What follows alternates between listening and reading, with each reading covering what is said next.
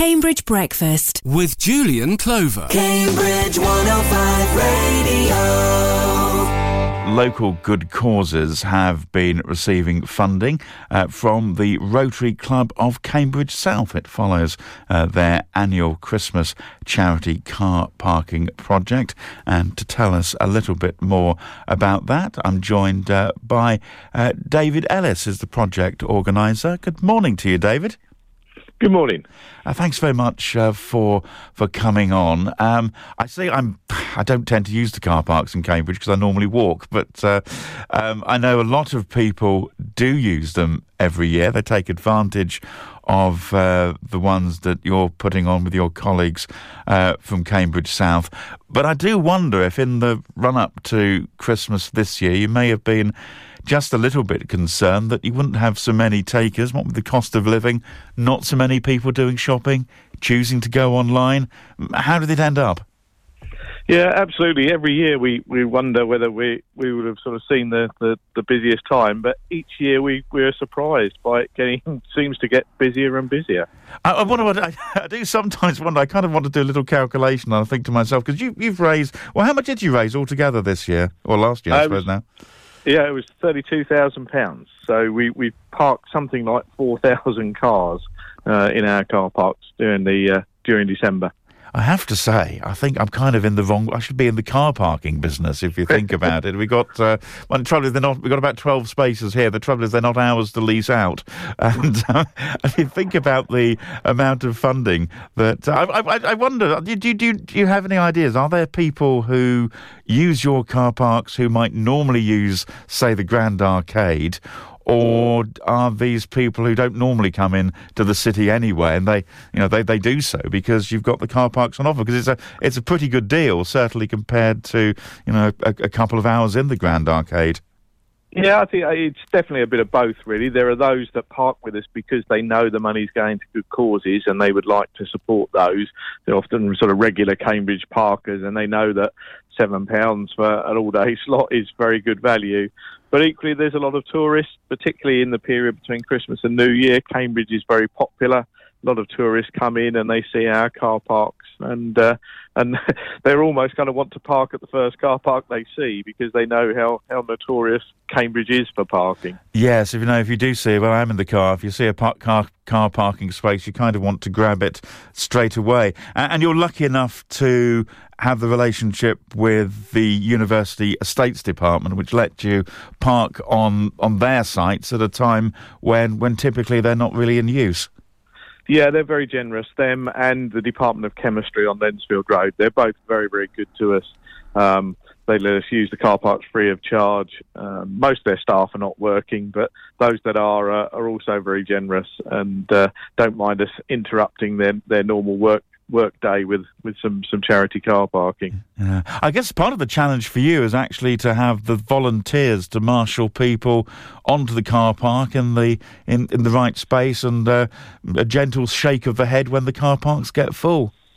Yeah, absolutely. We couldn't run the event without the volunteers, and they turn out year after year. They get wet and cold, but they, they still come back year after year. A lot of the good causes, to be fair, produce some volunteers for us, as well as our club members and other Rotarians. But yeah, they do a sterling job.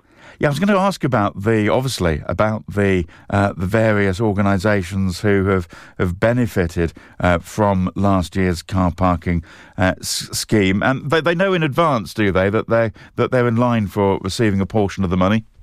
Yes, we we have a kind of um, uh, an application system that runs through the year, and we try and uh, let them know that they they'll be getting some funding, but they don't know how much, obviously, until we know how well we've done. Yes. So yeah, they produce some volunteers. We we try and have a sort of Cambridge bias to it if we can, sort of those sort of good causes that that have a connection with the city. Um, and we try and obviously spread across a, a range of good causes.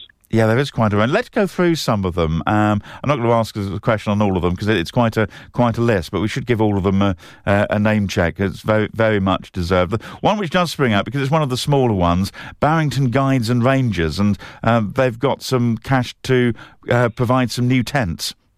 Yeah, they did a fantastic job. Uh, the guides and their parents came out in, in droves actually to assist. I think um, sort of post COVID, a, a, lot of organisations like that, their equipment was stored away and it of, often deteriorated quite badly. So, uh, yeah, they were really in need of tents for this year's. Uh, um, camping, etc. So they were they were delighted to receive some some funding from us. Yeah, the other one which is also well, all worth a mention, really, but uh, Cambridge Reuse and they effectively do a bit of a repair shop number, don't they? Recycling uh, furniture, which is then uh, taken on by, by those in need.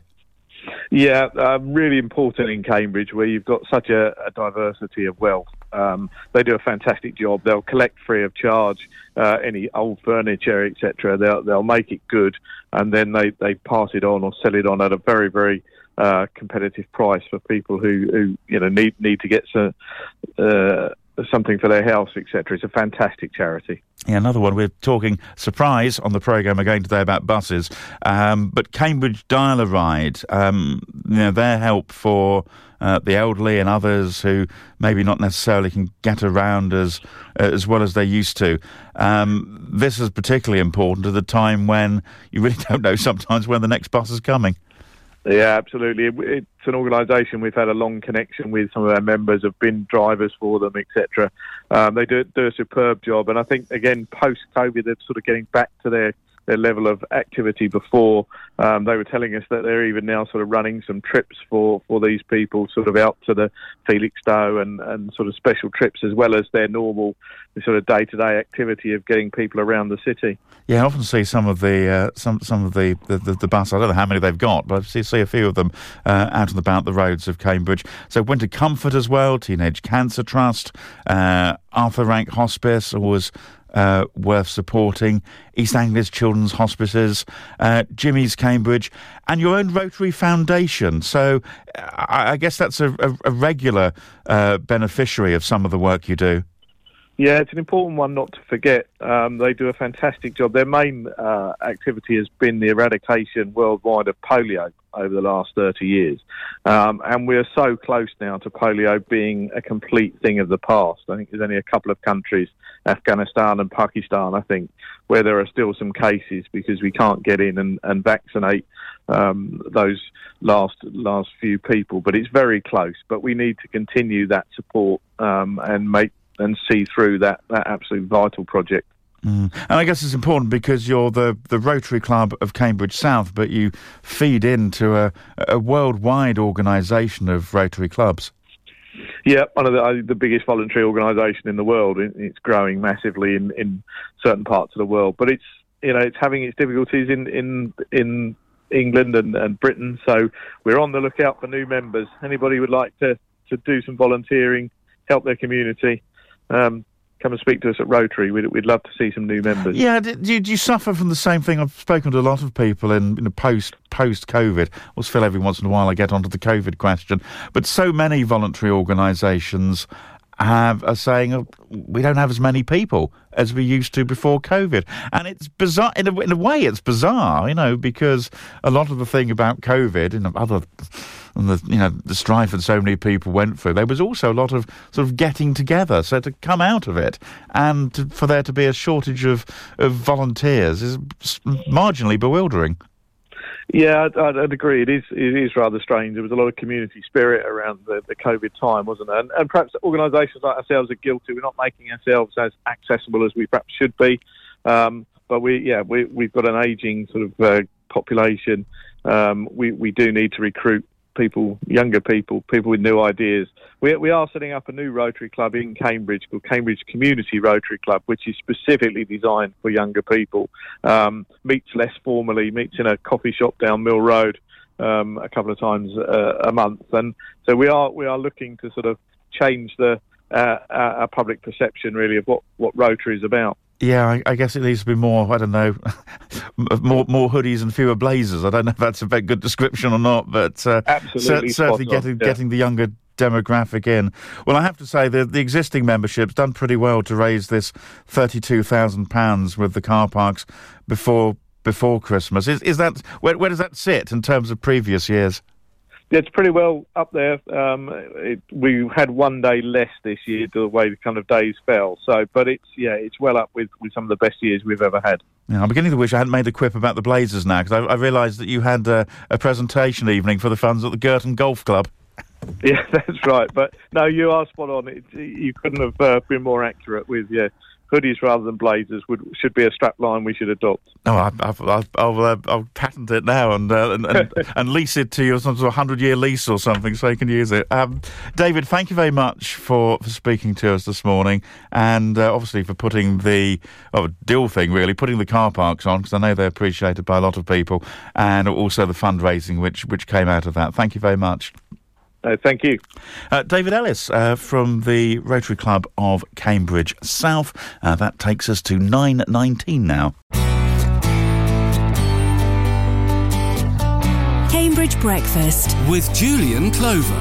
Cambridge 105 Radio.